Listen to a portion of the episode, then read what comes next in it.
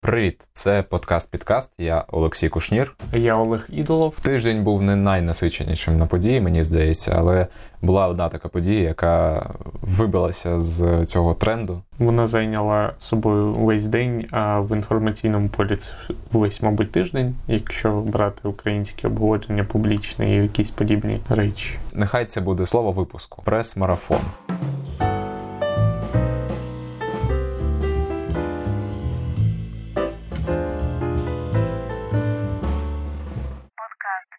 Прес-марафон одним словом, без дефісів, оскільки новий правопис нам так каже. Можна навіть здається писати прес-маратон. Елітно.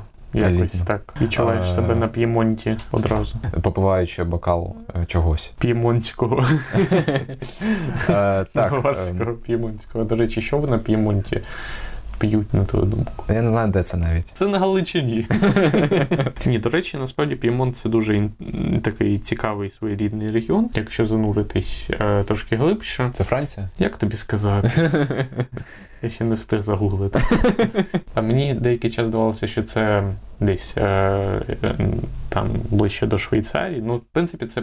Північна Італія це регіон зі столицею в Турині. Там дуже цікава, в принципі, історія, через що е, слово П'ємонт стало, в принципі, мемом, через що їх таким словом стали називати інші регіони в різних країнах. Коли ми обговорюємо П'ємонт, мені хочеться це. Я навіть згадую цю якусь там нов- нову Швейцарію, як оці нов- новороси казали про Луганськ і так далі, там, типу, озеро Лугана і так далі. Там якась фіді- федералізм, типу, Ага. ця двіжуха.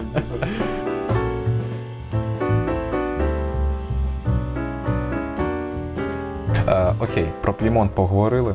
Про прес-марафон. Він тривав, здається, 14 годин там з чимось. Пан Зеленський відповідав на запитання журналістів, багатьох журналістів. Це тривало досить довго для всіх, мабуть, для президента в першу чергу. Бо здається, під кінець цього дійства він був вже досить виснажений. Можна було подивитись на нього і подумати, що він посовів, е, як наш минулий президент. Але скоріше, ти не дивився це. Ні, я дивився, це- була така трансляція у, скажімо, соцмережах, скажімо. Ага, просто реакція. Ретрансляція, так. так. Тобто я вже реактив, реактивні якісь речі дивився, хоча і в соцмережі особливо в той день не зазирав. Я дуже радий цьому, і моя психіка вистояла в той ганебний Ти ти- день.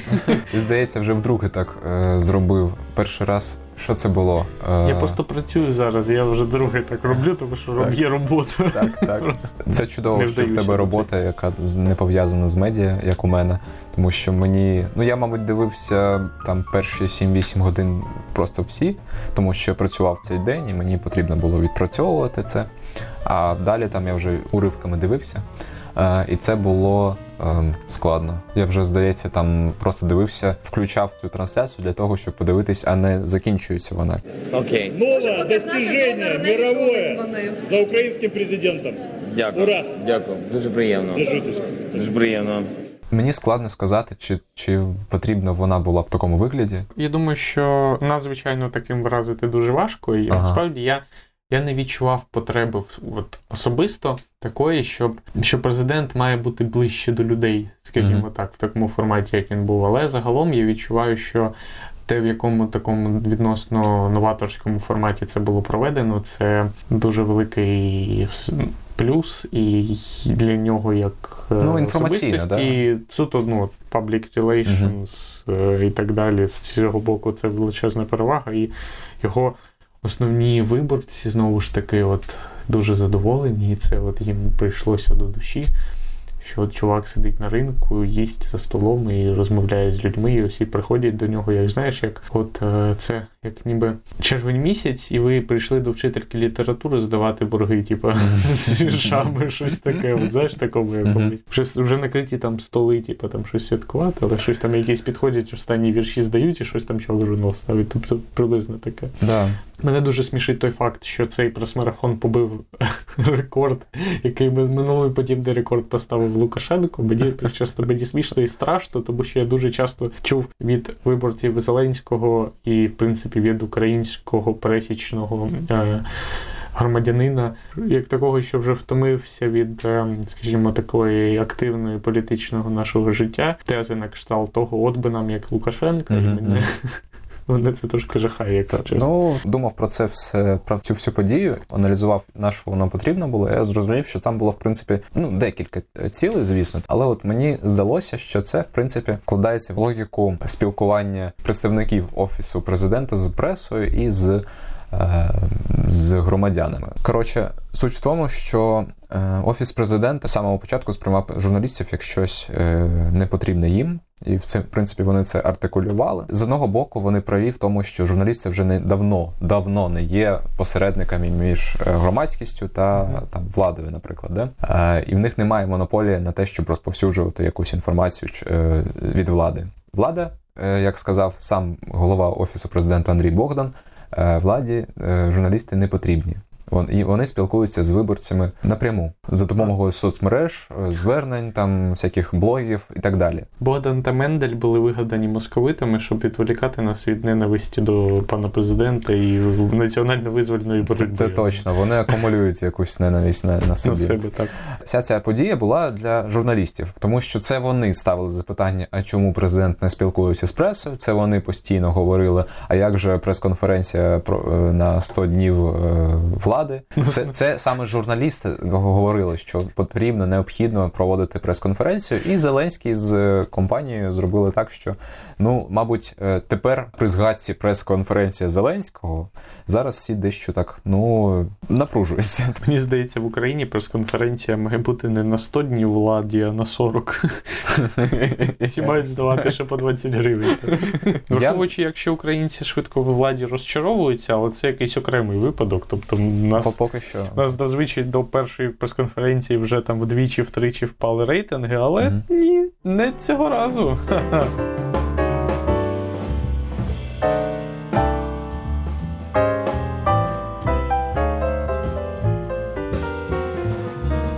Ну, мені навіть складно аналізувати, про що він там говорив, бо говорив багато чого, і говорив досить там і по суті, і не по суті, і по, по, по різних штуках. І він, якщо так аналізувати це з точки зору, я просто громадянин, я намагаюся зрозуміти, що там, е, ще яке враження на мене справив президент. І я, в принципі, такий, ну я зрозумів, що він е, людина, е, він жива людина, яка якої є якісь добрі наміри, і вона чимось таким живе, і вона навіть намагається розбиратись в тому, що вона робить, як це все відбувається. В якихось Немає навіть часу під, підстригтись.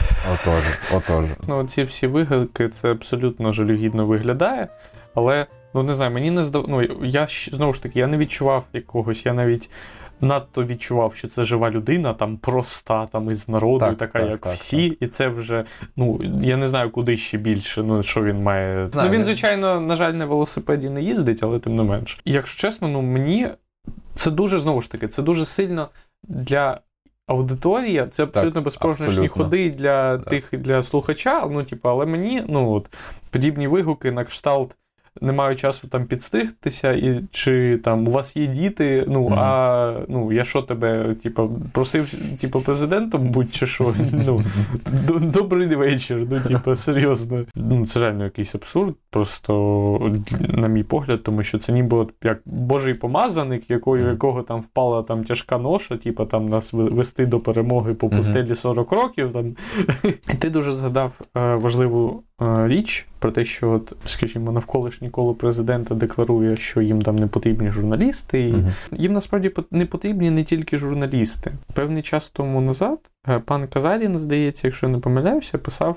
Це дуже таке дивне і трохи сумнівне розподілення суспільства, але якщо розподілити умовно на умовно там владу. Інтелігенцію та простий народ, скажімо, Мгм. на такі там три фракції. Це, звичайно, дуже узагальнено, але тим не менше. Якщо Майдан був бунтом тих, що об'єдналися частини простого народу і частини там інтелігенції, ну як, тобто це був, е, скажімо, бунт середнього класу та простого народу проти влади. Але пройшло 5 років. Ця вся шалена перемога Зеленського та Слуги народу це є об'єднання якраз таки, ну от, скажімо, влади та простого народу. Які от просто викреслили з цієї схеми от якийсь там ну, відносно активну меншість, не повністю, звичайно, вона теж, як будь-який клас, досить неоднорідна, але, але тим не менш. І це якраз те, що нас тепер поєднує з Російською Федерацією. Наприклад, влада сучасна в Росії це є Путін, єдина Росія і простой русський чоловік. А оці всі, як казав пан Соловйов, 2% дерьма, от просто і якісь там дємшиза, чи як вони там якось це називають, воно все отак от щось мечеться, бліє, і не знає, що їм робити вже от років 20. Звичайно, багато дуже відмінностей, але я думаю, що про це варто теж подумати. Дійсно, щось схоже, як на мене. Оця декларативна непотрібність, скажімо, там якихось е, середніх ланок Мгм. між, е, с- між двома віддаленими насправді один від одного, скажімо, кастами суспільства, вона абсолютно однакова Мгм. насправді. Е, Дубінський назвав слуг народу слугами міжнародного валютного фонду. З Чого виходить, що ваша політична сила розколюється? Чи інформували вас про це? Адже Томаш Фіала і Сорос хочуть скупити землі в Україні. А натомість Боголюбов і Коломойський, інший клан, стали на сторону Трампа. Війна цих двох кланів Сорос е, і е, Томаш Фіала, і Боголюбов і Коломойський, очевидно, скоро вийде у публічний простір. Клас. Водночас є інформація, що демократична партія наймає людей, які заробляють на життя, е, отримуючи гранти, тобто грантоїдів, для організації проти вас інформаційної війни. Чув я про це. Водночас е, в міністерствах є люди від Соревського- Со- Сороса офісу БРДО, це офіс ефективного регулювання. Чи виходить е, з цього всього, що вам не вдалося побудувати жорстку вертикаль? І адже на ваших білбордах під час виборчої кампанії був слоган побороти бідність, епоха бідності закінчена. То як, виходячи з цієї політичної картинки, і коли буде поборена бідність? Мені дуже сподобалося запитання від е, журналістки Зіку до пана Зеленського. Мабуть, ти бачив чи, чи, чи чув це запитання? Про Сороса? Так.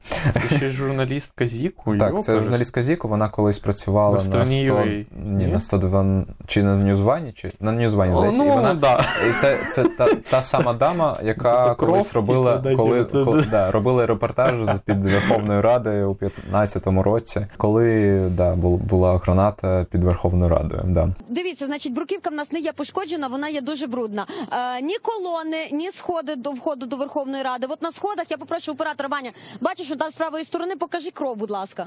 Бачиш, ти приблизив Вань, махни мені. Приблизив, каже, що, по- що показує вам кров. Я ну, з одного боку дуже лальнув з цього запитання і з цієї особистості, в принципі, з іншого боку, подумав, блін, це ж, мабуть, якийсь придуманий образ. Мені теж в такі Бахнув моменти просто. хочеться поду- хочеться якось вдаритися в конспірологію і подумати, Ага. що не можна ж так тупо робити просто насправді, але все ж я змушую себе повертатися до того, що те, що пояснюється просто людською тупостю, тупістю розпіздяйством, не треба, не треба нічого складніше видумувати. Скоріше, Просто 9 да. з 10 випадків да, це да. воно. Взагалі Щось. багато Сороса на цій конфі було. Типу, і там знизу так. щось люди кричали взагалі. Щось там про гомо... Е... Гомодиктатура, гомодиктатура. Класно. Взагалі ситуація того, що це проводилося на приватній території, мені нагадала, в принципі, таку, змусила знову таки замислитись про таку досить ефемерність приватної власності в, в Україні. Мені було б цікаво, в принципі, якби знаєш. От якийсь е, чиновник рівня там президента чи прем'єра щось хоче проводити на приватному майданчику, а власник приватного майданчика такий каже ні. То я впевнений, що на от, у Сполучених Штатах це абсолютно реально, наприклад, так. А у Так, нас я думаю, так. Ну просто людина, навіть якщо вона б не хотіла, вона розуміє, що це просто ну завтра прийдуть з налогової санепідемстації, і пожежники, і так далі, і податкова, і все. Ну, і, Це ну, пропозиція, від якої не можна відмовитись. Да, ти такий просто. Однозначно.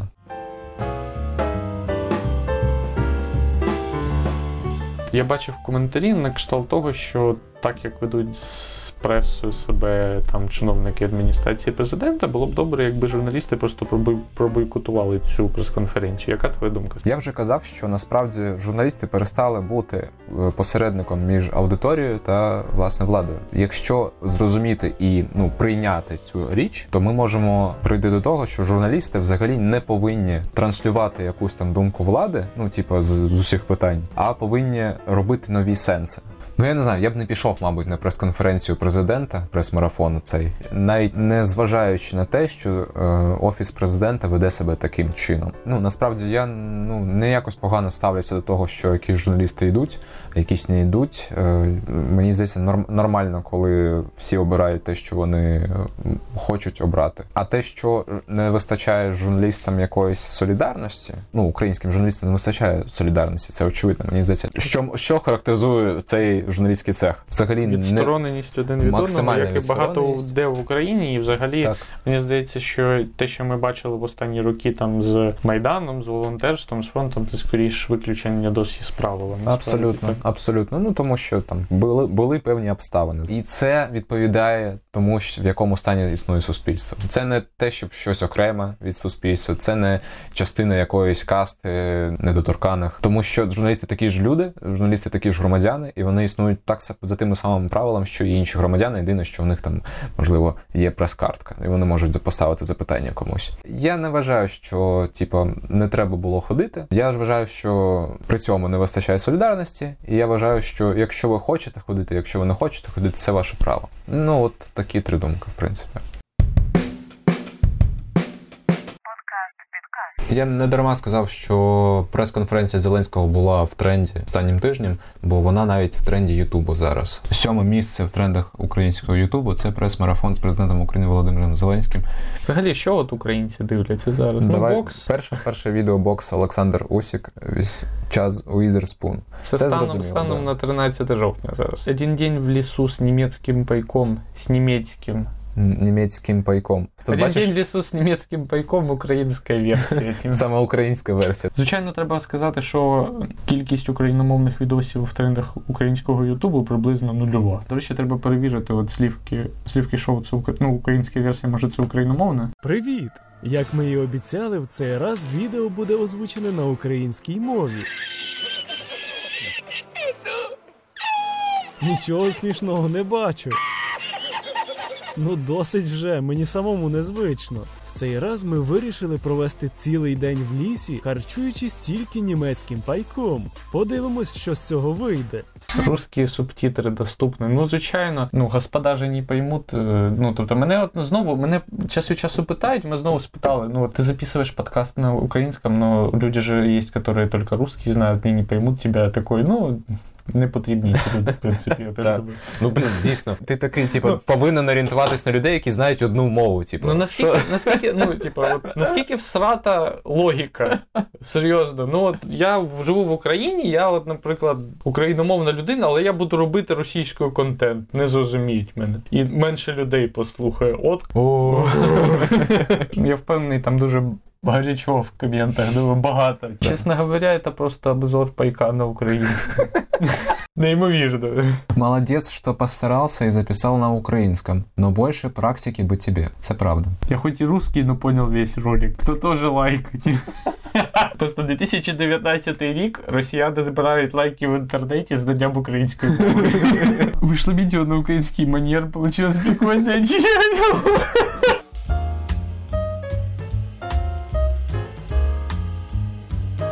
А, Значить, наступне відео. А, Хороші ігри номер 19. Баги, приколи, фейли. Україна, Литва, огляд матчу. Я думаю, що всі пішли подивитися, як Дідзьо гімн заспівав. Я, я теж так думаю.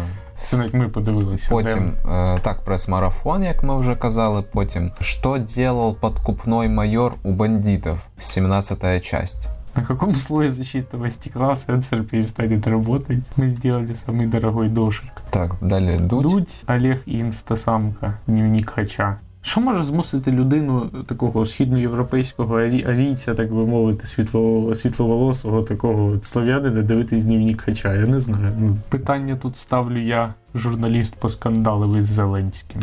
Анатолій Шарій о расизмі, роботі на Кремлі, місті Порошенка. Це, інтер, це, інтерв'ю, Собчак. це інтерв'ю його Собчак. Мені хочеться закрити Ютуб, коли я це бачу. Просто зак- зак- закрити не вікно, а просто цю організацію, бо це не потрібно. Просто вчені, які вигадували інтернет, типу, ага, у людей буде доступ до будь-якої інформації, вони зможуть там швидко навчатися і робити успіхи в своїх там, професії. Типу, 2019 рік просто Шарій. Шарій пішов к Собчак.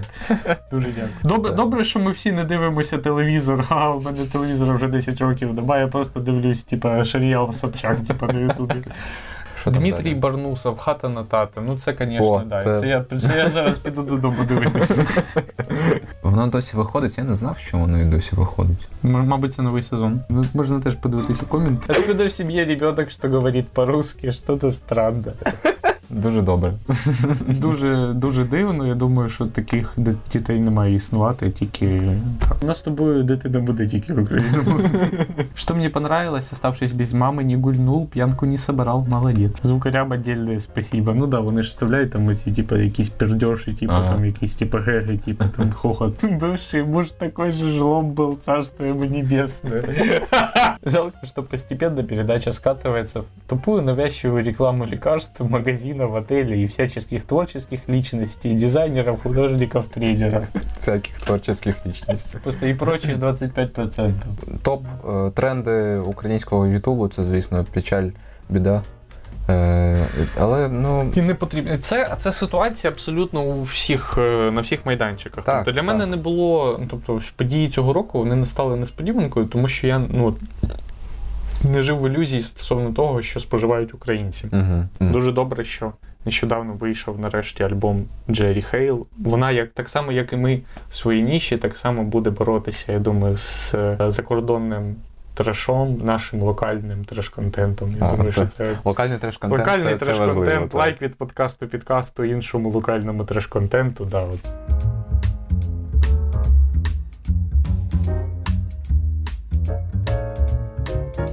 Ми коментарі почитали не дарма. Давайте перейдемо до коментарів, які нам залишали або нам надсилали е, наші слухачі, наші шановні улюблені слухачі. Коментар, який нам надіслали в чат-бота. Ох, ну норм, дуже норм. Перший сезончик пішов як те ще під лід.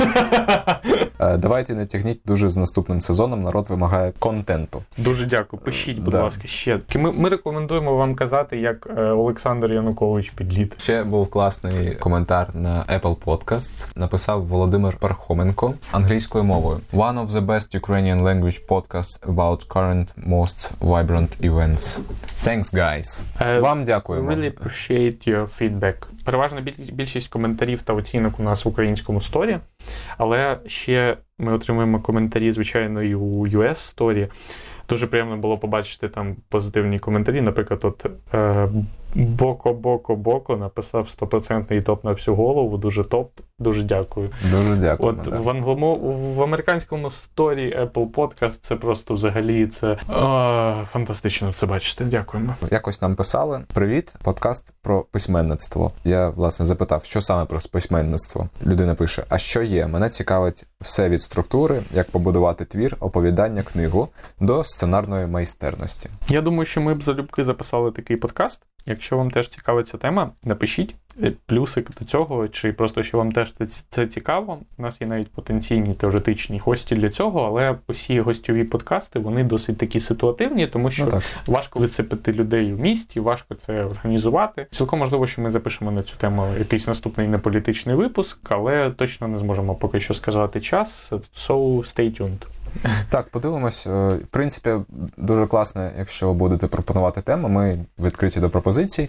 Це, навіть- це класно. І я думаю, що саме на цю тему, я думаю, може якось і запишемо. Якийсь такий дійсно тематичний прикольний випуск можна це з цього зробити. І я тільки за тільки питання, да, можливо, часу там і гості, які могли б про це докладно розповісти. Бо насправді ми ну не те, щоб дуже там класно на цьому розбираємося. Ми тільки можемо Ми самі не можемо так Ми можемо почитати в інтернеті та розповісти переказати вам, вам, там, переказати так, Google. але це не прикольно. І до речі, якщо ви, наприклад, могли би стати гостем на цю тему або на якусь іншу, то теж пишіть, якщо у вас є якась певна експертиза, і ви себе відчуваєте загалом підходящим до наших гостьових випусків, то пишіть. е, Ми зацікавлені в гостях, які готові піти нам на зустріч, записатися. Пишіть. Цілком можливо, що це відбудеться, наприклад, не в найближчій перспективі, але у нас є така база даних гостей, які, якщо що, можуть прийти нам на допомогу, і ми вас, ми вас додамо. І якщо що, звернемось до вас. З вами був подкаст Підкаст. Мене звуть Олексій Кушнір. Я Олег Ідолов. До наступних випусків. Па-па.